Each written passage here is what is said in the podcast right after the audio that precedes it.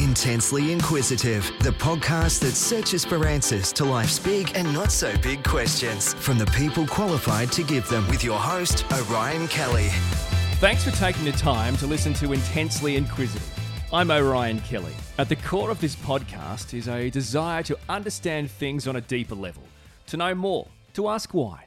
My purpose is to empower you with knowledge, education, and growth opportunities through open, honest, and inquisitive conversations. In this episode, we explore the topic of political parties and democracy and ask the question what's happened to Australian democracy and why are politicians failing to connect with the electorate? My guest is Dr. Zareh Ghazarian.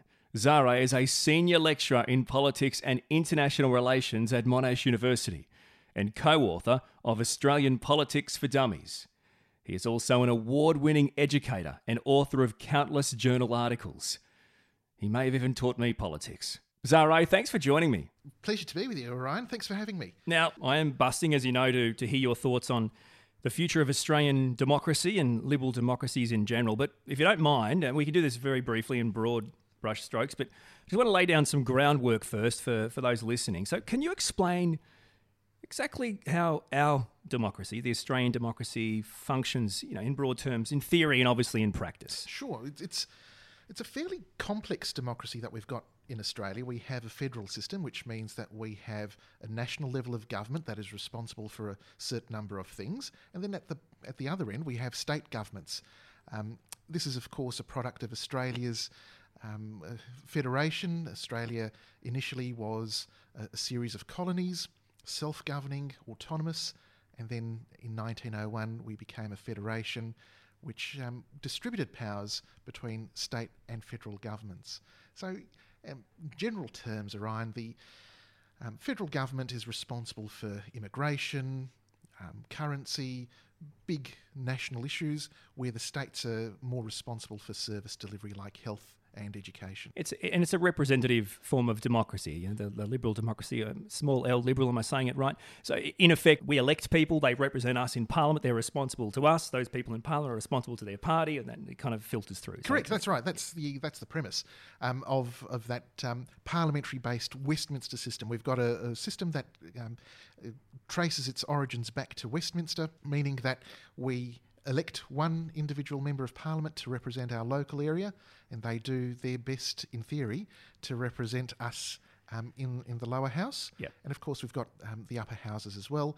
At the national level, it's the Senate. In the states, um, we've got upper houses as well, except Queensland, um, which uh, does not That's have right. an upper house. And uh, later on, we will get to um, some research you've done on uh, a certain age group and th- their even remote knowledge of local members. What's this local member you speak of? Uh, but first, when we talk about mainstream political parties in, Australia, the parties most identified, uh, I'm saying, this is my opinion Liberal Party, National Party, Labor Party. They're kind of the big three. Well, being taught by you and, and having the, the, the privilege to, you know, to learn politics in a university setting, which not everyone has the opportunity to do, we learn the history behind these parties. And for some people, it can, you know, it's mind boggling and it kind of it blows them away. But talking about you know Liberal Party, National Party, Labor Party, can you just give us a, a rundown on these parties their kind of their history of how they came together and and what they stand for. Mm. I, I, think that's that's right, and um, you make a really interesting point there in the discussion about learning about politics and government. Not everyone does, and, and we know um, through some research that we've done in Victoria and, and other parts um, of Australia, not all school students when they leave high school are equipped and prepared. Um, with the knowledge they need to make sense of Absolutely. the political system, Absolutely, um, to that to that extent. So, um, you know, it's that knowledge about the parties, what they stand for, is, is really important. Basically, you can think about the parties in, in three main ways. Okay. The Labor Party is the first, it's the oldest political party in Australia, and as the name suggests, it was built to ultimately advance the interests of um, the working class, those in labour. So a union-based party, in a effect. union-based, correct. A union-based party that was created in the 1800s, late 1800s, um, and by the time of federation was a fully fledged national political force. Um, it has a remarkable story in that whatever happened in the Labor Party affected the overall party system um, up until creating the modern Liberal Party. So we've got the Labor Party as being the oldest, number one. We've got the National Party that came in a bit later on after Federation. Um, and what the National Party is all about is about advancing the interests of uh, primary producers, essentially farmers, Okay. rural regional constituencies. And they're a conservative, socially conservative group, and they are an anti Labor Party. Then we have the Liberal Party, the modern Liberal Party, which was created in the 1940s after a series of anti Labor parties emerged and collapsed. Um, and ultimately, in the 1940s, we have a character by the name um, of Sir Robert Menzies, We're in the building. Named after him. That's right, Broadca- named after broadcasting from Monash University's right. Menzies building. who was able to galvanise all these anti Labor forces into a new cohesive political party, which he named the Liberal Party. So they're trying to bring you back to life as we speak right now in in Canberra, presumably. That's that's uh, we think so. Certainly, it's it's this idea that you have Labor on one side, and on the other side, you've always had anti-Labor in Australia. Historically, the National Party have never formed have never formed their own government. In, in other words, there's a there's a coalition, and I, I feel like in some eras it's well, um, you know, you need us more than we need you, and that switches. Whoever's saying that, it switches. We, now you need us more than we need you. Well, no, you need us more than we. It kind of does. It really switches, and this kind of this coming together of the the, the coalition government, which is just how we know it. I find that really interesting because you know, let's say I am in the heartland of the National Party. In a way, in a in a sense, I'm voting for the Liberal Party so that the National Party can give me what I want. That's right. I, I think uh, I think this is um, a really good observation because the the National Party, because it only represents or it's only able to win those seats in those regional and rural areas, it does not have the numbers in the House to form government by itself. So it needs a major partner in order to have its hands on the levers of power. The Liberal Party, being the leading anti-Labor party, is a great partner for the, the Nationals. Um, and that formal coalition agreement, of course, means that if the um, coalition does win the election, the Liberal Party leader becomes Prime Minister, the leader of the National Party becomes Deputy Prime Minister. So they are a small party with a very big say in national politics. In a, in a sense, there's really no way of them being able to provide the things they promised their electorate without you know without the, the seats in the House from the Liberal Party. So the, when we talk about a coalition, it truly is. And it, when you think about it, stepping away from you know the, an academic view, it's astounding that the Labor Party can do it themselves. They can do it themselves, but the Liberal Party need the Nationals, and the Nationals need the Liberal Party. And I've, uh, it's just one of those. It's not really. I haven't got a question. It's just an observation. I No, find it's that a- it's, a great astounding. obser- it's a great observation, and I think that's sometimes what frustrates many Labor Party strategists that they come close to winning some elections, Mm. but because of the coalition agreement, the National Party always sides with the Liberals and, and gets them over the line. Yeah. But you, you're right. It, it suggests to us that the anti-Labor side of Australian politics has always been fragmented, and that is still seen today by the fact that we've got a party that is representing those regional areas and a party that is more um, broader in its scope. And I think, uh, kind of going on to the next question, which is talking about do you think there are any other uh, parties that I've kind of left out that are mainstream political parties? And before you answer that question, you know, from what certainly from what you've you've taught me, I mean, we're talking about, uh, you know, I guess um, parties that go, go on waves, you know, kind of purpose parties, these types of parties that you know they're, they're behind something, they have something that kind of pushes them through. But then Labor are starting to tap into some of those like Greens, etc., in like a quasi coalition, which I find it's kind of contradictory, but. You know, have I lo- have I missed out any parties we should talk about with regards to mainstream parties, or just the big three? It's really the big three that have the chance of governing. They're the ones that are going to form government after an election. They have since Federation, they have over the last hundred odd years. So I would think that they are the big three. However, having said that, you're right. You, you raised the name of the Greens, and I think it's worth putting them in as now part of the established political party framework because they are they are, are demonstrating a capacity to just hang on. Um, and and I say that with um, respect to a party that was really it's no mean feat to get into the Australian Parliament um, and to to maintain your space, and that's what the Greens have done. Remembering that as a political party, it has also formed of different groups. It's got pro peace movements. It has pro um, conservation. It has a very strong um, humanitarian or social justice element. So it, it also has a number of threads there. And I think in recent times we've seen those threads unravel um, in periods where the Greens themselves have, have found them um, their own internal organisation and structure to struggle with coping Yeah. of being a, a, a mainstream party. And leading into our next question, and uh, I guess a point that I found too is that so let's say they're a movement party, or you know one of the parties you would you would teach as kind of a movement party, uh, and let's say they're a movement party using on the wave of people going, yes, I agree, people shouldn't be treated like that. You shouldn't do that to people, uh, and then, but then from my point of view, the factor of matter is that you know, look, you you can say, uh, you know, you read. Uh, you read Money Magazine in a survey, and then go and, and then you, but you actually read Mad Magazine. The, the fact of the matter is, you know, great, they're a movement party and people are behind them, but maybe maybe Australia is slightly more backwards, potentially slightly more old school fashioned, potentially slightly more racist than we'd like to think we are. And as a result, as you say, they've always been a movement party, but they've never been able to actually step up to that next level where they have a national party, I guess, type of impact. Correct. I mean, they they um, have always struggled, of course, to win one seat in the lower house, which is very hard for a minor party. They've been able to do that. But when we look at where their support comes from for, for the Greens, it's very much about inner urban right. electorates. Yep. So very much close to the CBD, although that ring of um, suburbs around a CBD, um, and that that carries um, true for Melbourne, right. Sydney, Brisbane, WA, around Perth. Which doesn't help Labor, does it? it? In a way, it kind of rules them out. In it, it does. it's a tough coalition to, to maintain. It is, it, it is, and, and Labor finds itself fighting on two fronts. On the one hand, it's trying to fight, of course, the anti Labor forces in the coalition, but it's also trying to defend its interests and representation in those urban areas against the Greens in particular. So Yeah. it, it is a tough ask to be Labor at this point in time. Okay, now these are the questions I've been looking forward to. Uh, over the past few years, it would seem there's been a, a wave of political unrest and change kind of crashing over liberal democracies and nations more broadly, from the French elections to uh, you know the crowning of Donald Trump as the president of the US and.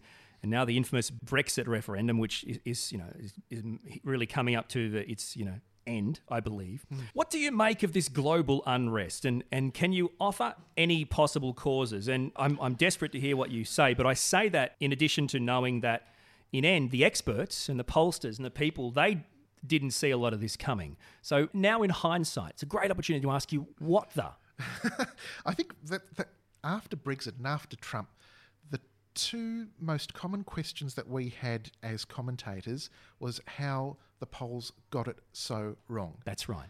And I think there's one answer that we can give that is semi credible here. Okay. Both systems use non compulsory voting. So when the polls were taken, they may have well have indicated that people would have been in favour or against Donald Trump or Brexit. But when it came to the crunch of people actually turning up to vote, Got to do it. they didn't. So that distorts the, the polling stuff. In Australia, just by way of comparison, Orion, of course, we've got compulsory voting, and, and when we have opinion polling, for example, by Newspoll, it's remarkably close to the final result. Um, the last Newspoll of the election cycle is essentially replicated on election day. Okay. So it's, I think the polls aren't the problem. Okay. What we're clearly seeing, however, is a sizable rejection of the status quo by a large proportion of voters, of citizens. And this is often um, because of the economic climate. This is because there is a sense that their lot in life has not improved under, under the status quo. Yeah. And people are looking for solutions. People are looking for pe- candidates who will promise them to solve problems hmm. in a way that they can understand. That's right. They'll never solve the problems. They can they can never solve the problems. That's the political system. But of course, they, they just say the right things. That's- that's They're exactly not right. politicians. Correct. Whether it's the US, Brazil, France, wherever. I mean, yeah, I, I genuinely don't believe it, it would work in Australia. But but the, the, the fact of the matter is, from your point of view, people ask you, people ask me. I, I'm genuinely, I just, I'm astounded um, that where liberal democracies are, where democracies are headed. Mm. And I question, I question what's going on, and that I think that's that's a that's a really big question for people using France, Mm. US, Brexit, Brazil as you know they use those as the bullet points for the question. Sure. Um, but from your point of view, so you really see it as um, this kind of wave of feeling through the world that Mm. people just aren't happy with how it's going for them in the end, and no one's fixing it for them. I, I think that's the sense, and, and we sort of look at where what the marker is here, and we are really only ten years off uh, having experienced the global financial crisis ten years ago, so it is still that impact is still being felt by people um, who rely on their labour to to generate an income. Right. On on people who um, are looking for work, on who are um, depending on government for services. And when you've got a major economic issue such as the GFC ten years ago, those ramifications, that wave of effect will still be washing through. And you've got candidates like Trump, like the Le Pens in France, um, I'd even say like Pauline Hanson in Australia, who identifies a number of issues, whether it's migration, immigration, whether it's refugees, whether it's um, offering um, foreign aid, whatever the case is, they identify those as being the, the main problem Yep. that is holding back the society which they are seeking to represent, and they run hard on that, and it makes sense for them. It, it for for many voters, these candidates are saying things that no other candidate is saying. They say it in a way that is easily accessible, and they say it in a way that makes sense. Yeah, they're getting random dots and joining it to make a picture. In, in the end, I mean, oh, well, this problem here, well, that's why you don't get paid very well. That's why you don't have a job. You know, Yeah. and, and kind of, and I totally understand that where people are coming from. In the end, I think, from my point of view, and I don't know if you kind of agree or disagree, but I have an observation that modern day politicians have become almost caricatures of the kind of politicians Menzies created, and and no one no one buys it anymore to the point where it's it's kind of clickbait or pop up ads. We just minimize it down. It is. It's very much the professional politician. We know. Um, I think if you ask um, an observer, a casual observer of politics and government, you ask them what does the, the ordinary politician look like, they'll they'll describe them wearing a suit, um, well spoken, White male potentially. yeah, and I and I think these these characters and, and these more let's call them more populist candidates when they emerge, they present themselves as being the anti. Um, right. Professional politician. They are gaff prone. They will make mistakes with their facts or figures. Um, and that is actually part of the charm for many voters who see these uh, candidates not so much as the as a continuation of the professional politician, but someone who's a bit more authentic. I think it, it's better content for the media mm. organisations. It's better content. People want to watch it. They don't want to watch a 20 second soundbite that was written by Christopher Pyne at six o'clock this morning and emailed out to the members. They don't. So, it, you know, these kind of gaffs are better content. In addition to that, I, I, I genuinely believe, you know, whatever gets the most energy mm. will always thrive, will mm. always succeed. Energy is energy. That's just life. If you're to, the most energy goes to, you know, if Letterman wants to make George W. Bush jokes for eight years, guess what's going to happen? Well, that's right. That's right. And and I think in in the US we've got that idea. And a lot of people are concerned, were, were shocked about how can Donald Trump win the election. Well, it's not really shocking if we just look at one very important factor, Yeah. and that is that he was the leader of the Republican Party, a major party, um, Endorsed. endorsed by the Funded. party, and of course he was representing the party that had been out of the White House right. for two terms. Two terms, eight years. And in, in, in essence, uh, you know, it's not compulsory. So he just the people that the, again the energy. The, the more you hear about someone, the more it's going to create energy for them. And that's where. It, so I want to bring it back locally now. The Victorian Liberal Party, uh, potentially in your own words from articles you've written, suffered a crushing defeat in the 2018 state election, and the New South Wales Liberal Party uh, will be holding their breath ahead of the 2019 state election. So, what do you think happened for starters in Victoria? And do you think it's a sign of things to come for the Liberal Party, both at the state level in New South Wales in, in the coming months and also at the federal level? Because people want to know in Victoria, did, did the, what happened? They, I thought there was a big red shirts fiasco and the Liberals were, were a shoe in. What happened? It's a really, I think that's a really interesting case study of the 2018 Victorian state election. Um, and, and the Liberal Party did have a, a, th- it was a thrashing, an absolute thrashing. When a party loses its, its heartland seats, such as Hawthorn, and comes close to losing its, its um, absolute um, rock solid seats, such as Brighton, then you know the party's in deep trouble Yeah. there are a couple of factors that I think played on, on voters' minds. One of them was what the federal Liberal Party was doing. Of course, it was just a couple of months after it had disposed of uh, yet another Prime Minister in Malcolm Turnbull. Malcolm Turnbull, of course, was replaced by um, Scott Morrison in uh, August or September, just a couple of, just basically a few weeks out from the November election. So I think that left um, some negative residue in voters' minds about the Liberals. But secondly, the Liberal Party in Victoria has, has really struggled with an identity crisis Okay. in recent years. And, and that is, I think, something that's playing out in non Labor politics around Australia. The question is who does it seek to represent? Right. Yes. And what, and what do they stand for? And what do they stand for? Is it a party that is a socially conservative party that is more closely linked to, for example, evangelical churches, um, or um, a party that is so uh, much focused on socially conservative policies that it doesn't really take into consideration economics or um, other sorts of policies? Or is it more of that smaller liberal party in that it's about individual liberties, smaller government, and so on? The party itself seems to be struggling on that question. And I think a lot of the messages were were, were just ill-advised. But They were they were super tough on bail and crime, and they, they were just um, sprouting this stuff that was just.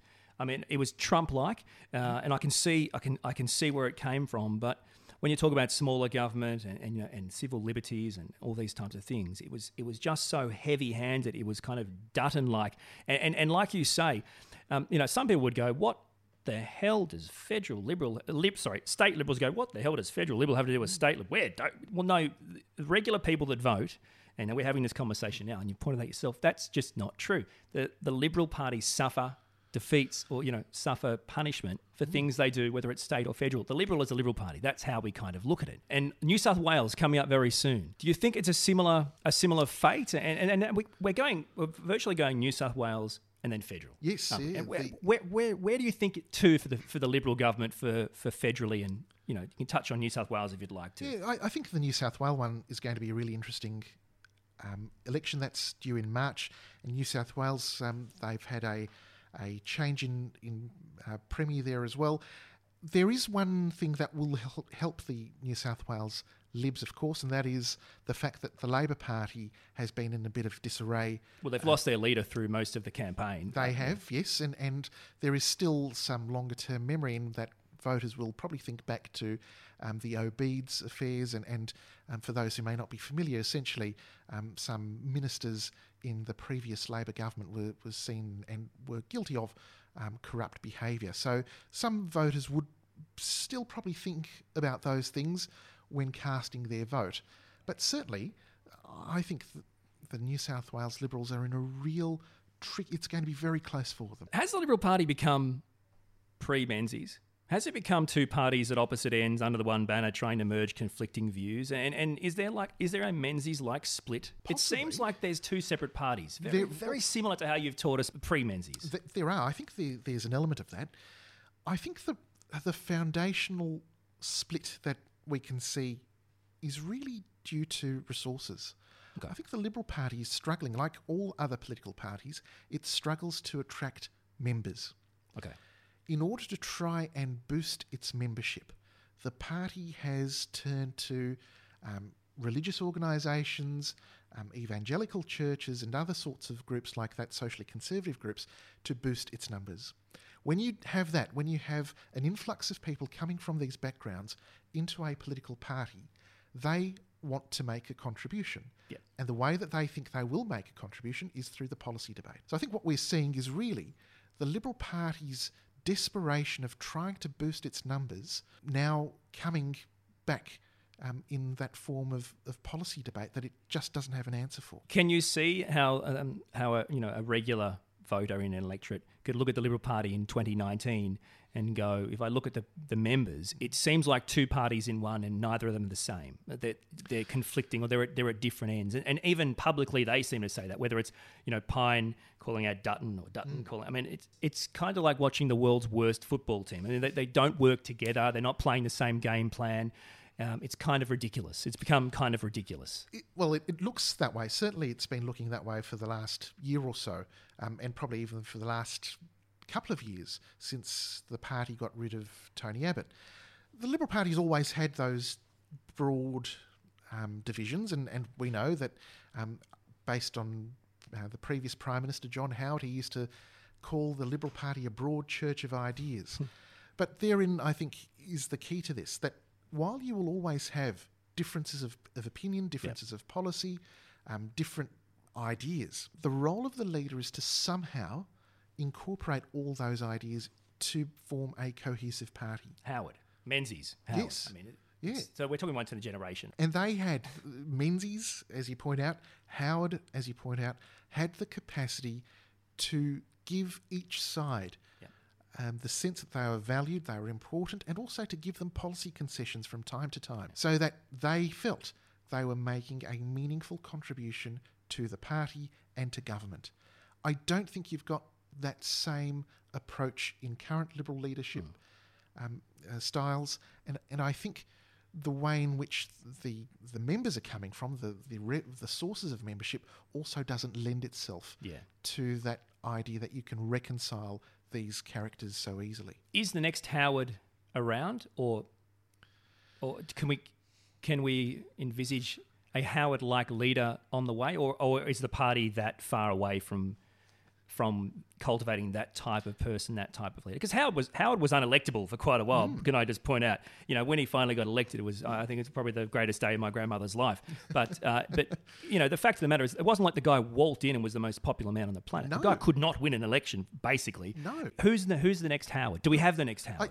I'm not sure we do. I, I don't think we can say that we do. And um, if we look around Parliament, um, we can see that those, even on the Labor side, when they chopped and changed leaders, um, it, it sort of becomes this um, expectation that voters will ultimately get this party out of government, put the other party in for a period, see how they go, and if they don't like what's going on, they'll go back to, to the other party. Broadening our focus now, let's talk a bit about some research. So, I'd love you to share with us some research that, that you've been a part of into first time voters and what you discovered regarding their knowledge of, of local members or candidates from the party they plan to vote for. Well, it's, it's really interesting. I've been um, lucky enough to be part of that project that's been looking at first-time voters, and it's it's really interesting that when we asked young people about their preparedness, how well equipped they felt um, to participate in elections, to participate in Australian politics and democracy generally,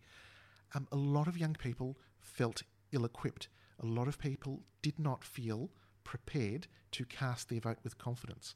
Um, and even things um, such as the basics of Australian politics, such as um, do you know the difference between a federal or, or a state governments? Um, some respondents did not know that there were different levels of government.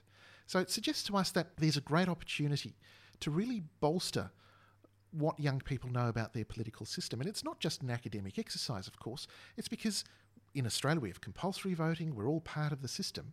And we know from international research um, and democratic theorists, of course, that the more people know, the better equipped citizens are with political knowledge, the better democracy works. And I think that's the key. That's the right. m- better Absolutely. able, they are more equipped to hold decision makers to account. And if they tell a lie, if they mislead um, voters, then then the citizens have the knowledge to to hold them to account. That's right. So that's the opportunity for us as researchers, um, as educators, to really try and, and make inroads into what we see as a bit of a, a, a political knowledge um, deficit. And I think that, I think the deficit is growing and not shrinking. Clearly, there's a perception that when you when you vote for a state or federal election, you're voting for the leader of the party. Um, you probably don't even know the name of your local member. Uh, you probably have to find it. Uh, you know, certainly with regards to the upper house statewide, wide, you're just voting for the party. Um, so you know, I mean, there's questionable people um, put into those positions in areas they probably kind of parachuted into, but from a point of view of of local members, are we really are we over over highlighting this importance or need for a local member to be a local member, and should we just move on, or, or, or do, and do you think local members are even local members anymore? Are they so tied up in federal and state issues that you know whether it's in Canberra or Spring Street that they they, they don't hmm. they the party won't allow them to be, they don't want to be. Where are we at with local members? Well, many local members don't live in the local electorates, um, so they may represent um, constituency A, but they don't live in that constituency, and, that, and that's not a problem. I mean, places such as um, England, for example, allow um, members of parliament to represent their constituency even if they themselves don't live in the country. So I don't think that's that is a, a, primary problem. Um, but what we do know is that voters see elections as a contest between parties. And so when they go to the polling booth, they may have heard about the local MP the local newspaper, if anyone's reading those. They may have um, still the, the um, little uh, magnet with emergency numbers from their local MP that they might remember. But ultimately, they'll Shopping be, bag, the, uh, those shopping shop- bags, of course, those shopping bags. They may remember having seen the MP's office on their way to work, whatever. Yep. But they will be voting for the party, and, and sort of linked in with um, with that point about the rise of independents. There's a lot of excitement about oh the rise of independents. We've got, of course, Kerryn Phelps who was able to win that seat from the Liberal Party at a by-election. Greg Hunt's about to go up against an ex uh, party member who's saying, you know, that she will do what's right locally. Yes, yep, This is this is exactly onto that point. So you know, Greg Hunt with the with the gu- current government, um, and you know, he's the independent is kind of broken away. Uh, very much a Malcolm Turnbull uh, party, you know, party side. Here's my question: do, do people care? Does it matter if, if my local member is an independent or is not? I- I'm as you say. Do people only care about the party they vote for? we we risk overstating the role or the threat, let's say, that independents pose to the major parties. Yeah. I think if we look at some some results, we note that independents in Australia do really well in regional rural areas. I'm thinking um, of Indi, a Victorian seat that was held by an independent or was won by an independent. Um, there are a few others in regional rural areas that tend to sort of have a more, I suppose, parochial nature to their politics, where there's greater uh, connection between the candidate and voter. Bob Katter or those, those types of people that have come up through. That's right. And I feel like independents become independents not through the electorate voting them, but, but through their party and then breaking away from their party. Is that Pretty something much. you observe? Or? Yeah, that's right. You mentioned Bob Katter, of course, who was a former National Party MP, split off from there and, and has become a, a um, successful independent. Um, there have been others, of course. Um, Julia Gillard was supported by two MPs who were independents, but ultimately had come through the National Party as well. So I think there is there's that element. But when we think about con- contests such as um, Kerryn Phelps being the this idea that every independent will now take the Kerryn Phelps approach of winning against a major party, I think that's far more difficult. Because, Absolutely. Because Kerryn Phelps, as we know, contested a by-election, and by-elections tend to throw up fluke results. And it's at the whole whole of the country. It was the media was Yes. saturated in one electorate. Absolutely. In a federal electorate, you're competing against every single electorate, and, and the media channels don't care about one. So, correct. I guess your, your point is that it's much easier in that in that kind of by-election format. It's also much easier when you just when the leader you ditched was from that electorate. Absolutely. So th- it was a really peculiar result, a peculiar um, circumstance. So I, I don't think the, that based on Australian political history, I don't think independents will have that great success Yeah. that some think they might. A bit like referendums. A bit like referendums. Now, in Australian uh, voting trends, as you say, Australian voters tend to see the parties they want to vote for rather than the people running. So, do you, as a result of that, do you think Trump, Macron, uh, you know, uh, the Brazil uh, Bol- Bolsonaro, I believe it is, results are they kind of more unlikely here, given we focus more on parties rather than people, or are they likely? It's probably unlikely. Of course, with the Australian system, the parties do much of the vetting for our candidates before they get to the front of the queue. So um, the parties have a responsibility of actually sifting through suitable and non suitable candidates. Um, so it's unlikely that we'd end up with that sort of polarising character leading a major party.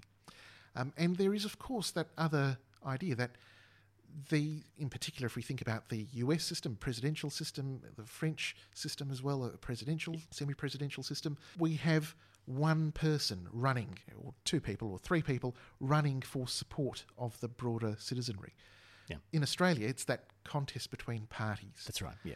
And so voters will see, oh, I like the leader of Party A, but I don't like the leader of Party B, or whatever it is, and they'll go that way. Yeah. And there are a lot of local MPs who would have worked so hard and for so long um, who would lose their seats, not because people turned against them personally, but because voters in their electorates turned against their party. So party is critical, and voters, especially in Australia, I'd say in the US, the UK, as well in Canada see politics as the contest of parties rather than the contest of personalities.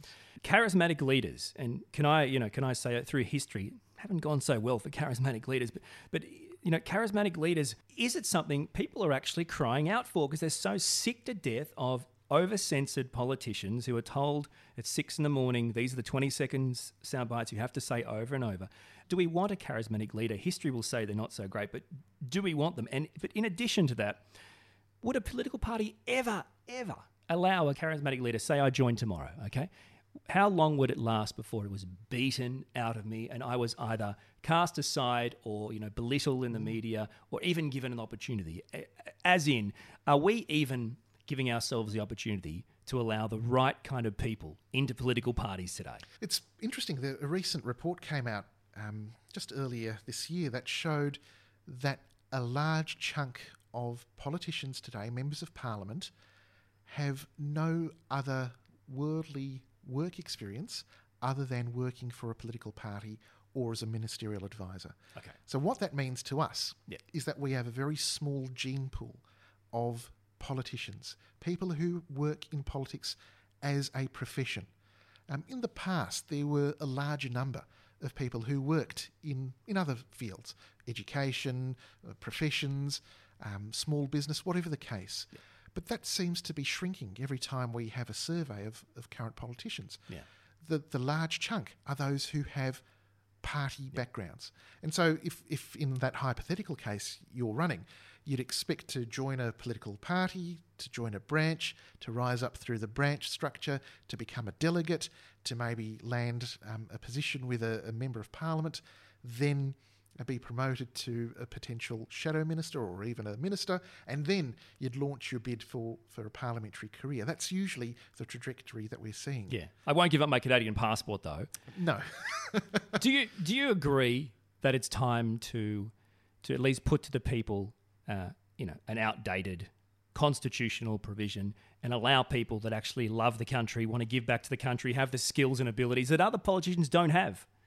Dual citizens and just for God's sakes, just just put it to the people. And and if it was if it was put to the people and passed, which is astronomically unlikely, and I'm super sad about that. But if it was passed, good or bad, is that a good or a bad thing? Do you feel dual citizens the chance to get in there and, and, and do their bit for the country? I think there's there's a couple of things. Obviously, with dual citizens or dual citizens, there's always been that scepticism that um, who are they serving? Are they serving the country which they are in Parliament, or are they, or are they doing something a bit untoward? State parliaments don't have anything about um, citizenship. That's right. It's only the federal parliament right. that, that gets itself into knots. Written by people and conducted by people who came from the UK and therefore were dual citizens, but keep going. That, they've made it clear that you cannot have someone who is a dual citizen or even eligible that's to right. have that's dual right. citizenship. It's, and it's been. And I think that's that's caught a number of people out. It's not so much that they were dual citizens in the first place, but they were eligible through birth, that they were eligible to hold dual citizenship. Could they make a positive impression on the country?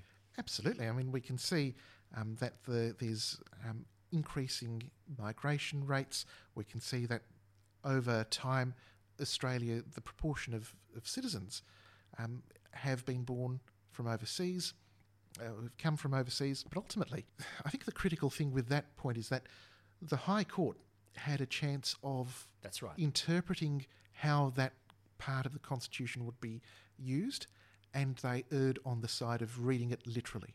Big surprise. And, yeah. and so what, what that means for us is that it's unlikely that's going to change because we know that of the 44 referendums in Australian not history, good. not good. Was it eight or so? Only eight have passed. So I remembered that. You taught me well. So this is this is this is the thing. Uh, but I think it's a great it's a great point to bring up. As we wrap this up, I'd really love to get your your thoughts on a you know from a final point of view. Where to from here? Where do we go from here?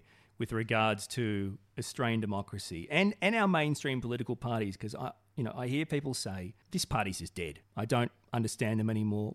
Where to for, our democracy and our mainstream political parties? It, this is going to be the real challenge, and I think over the next um, medium term, whichever party wins the next election, the 2019 election, um, they they have to somehow provide the stability and a sense of just getting on with the job in order to reconnect with voters. For the last 10 years, we have in Australia been treated to parties chopping and changing leaders while that leader is in power.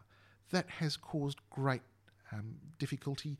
That has made people look at the Australian system of politics and government and say, well, how can you do that? What sort of system is that? It adds to instability, it adds to uh, policy instability. I mean, for example, we, are still talking about climate change policy um, over 12 years since both major parties agreed to the to the basic principles. So it, it, yeah. it's manifesting itself in a whole range of ways. But ultimately, um, it's about stability and for voters to know that whoever they vote in will get on with the job of governing and not going on around internal party politics. So in the end, people have lost their their kind of trust or, or their their passionate views to their you know we we've always been a liberal party family. Mm. They've they've lost that because they just don't see the, the party they once trusted as being able to actually do the job they've mm. asked them to do and, and in a way they kind of they see them as playing these silly games mm. in Canberra just do the job and I think from your point of view the way forward is that political parties actually reset and get back to actually you know governing mm. and doing their job and, and delivering and not getting caught up in these these broader issues that like you say, climate change and these, these other issues they talk about. And I think that's that really is the key to getting getting people mm. back, but also a trust thing. Do you think a trust thing is also based on allowing politicians to be able to speak freely and openly for their their electorate? there's got to be an element of that. Yeah, there has to be an element of that because people will not believe mm. what politicians say. Um, and I think there have been many high profile cases where politicians have said something and have done something else after the election. Yeah. And that, that just offends voters, and voters lose confidence in major parties, especially as being able to do the job that they promised to do. Yeah. So it is about re- resetting, it's about recasting themselves as organisations that were initially designed to allow citizens to win representation and to make laws. That's yeah. ultimately what parties are. And, and in your humble opinion, where are we headed to with regards to a federal government? after the next federal election? Well, it's going to be a really interesting time after the next federal election. We are expecting to see a change of government. We're expecting to see the Labor Party come back into government. Um, and that will allow Labor to recast itself. We know what happened last time. They had Kevin Rudd as Prime Minister, replaced him with Julia Gillard replaced her with Kevin Rudd again. Will Labor have learnt the lessons of the past 10 years? Yeah. I think that's what voters are really going to be looking at. Sure, policy outcomes, important steps in delivering those promises are going to be crucial, but on that other level, has a major party learnt its lesson? Yeah. And if ever there was proof that parties don't allow charismatic leaders to rise to the top, the Labor Party is all the proof you need.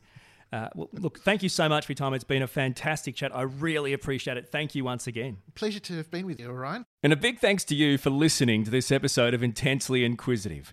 My hope is that it's empowered you in some way, be that through learning new things, inspiring you to learn more, or simply sparking interesting, deeper conversations. I look forward to continuing this conversation with you so feel free to like the Orion Kelly page on Facebook. And if there's a topic or question you'd like me to explore in an upcoming episode of Intensely Inquisitive, please message me or post it on the Orion Kelly Facebook page. Until next time, keep asking questions. Thanks for listening to Intensely Inquisitive with Orion Kelly. For more episodes and to stay up to date, like the Orion Kelly page on Facebook.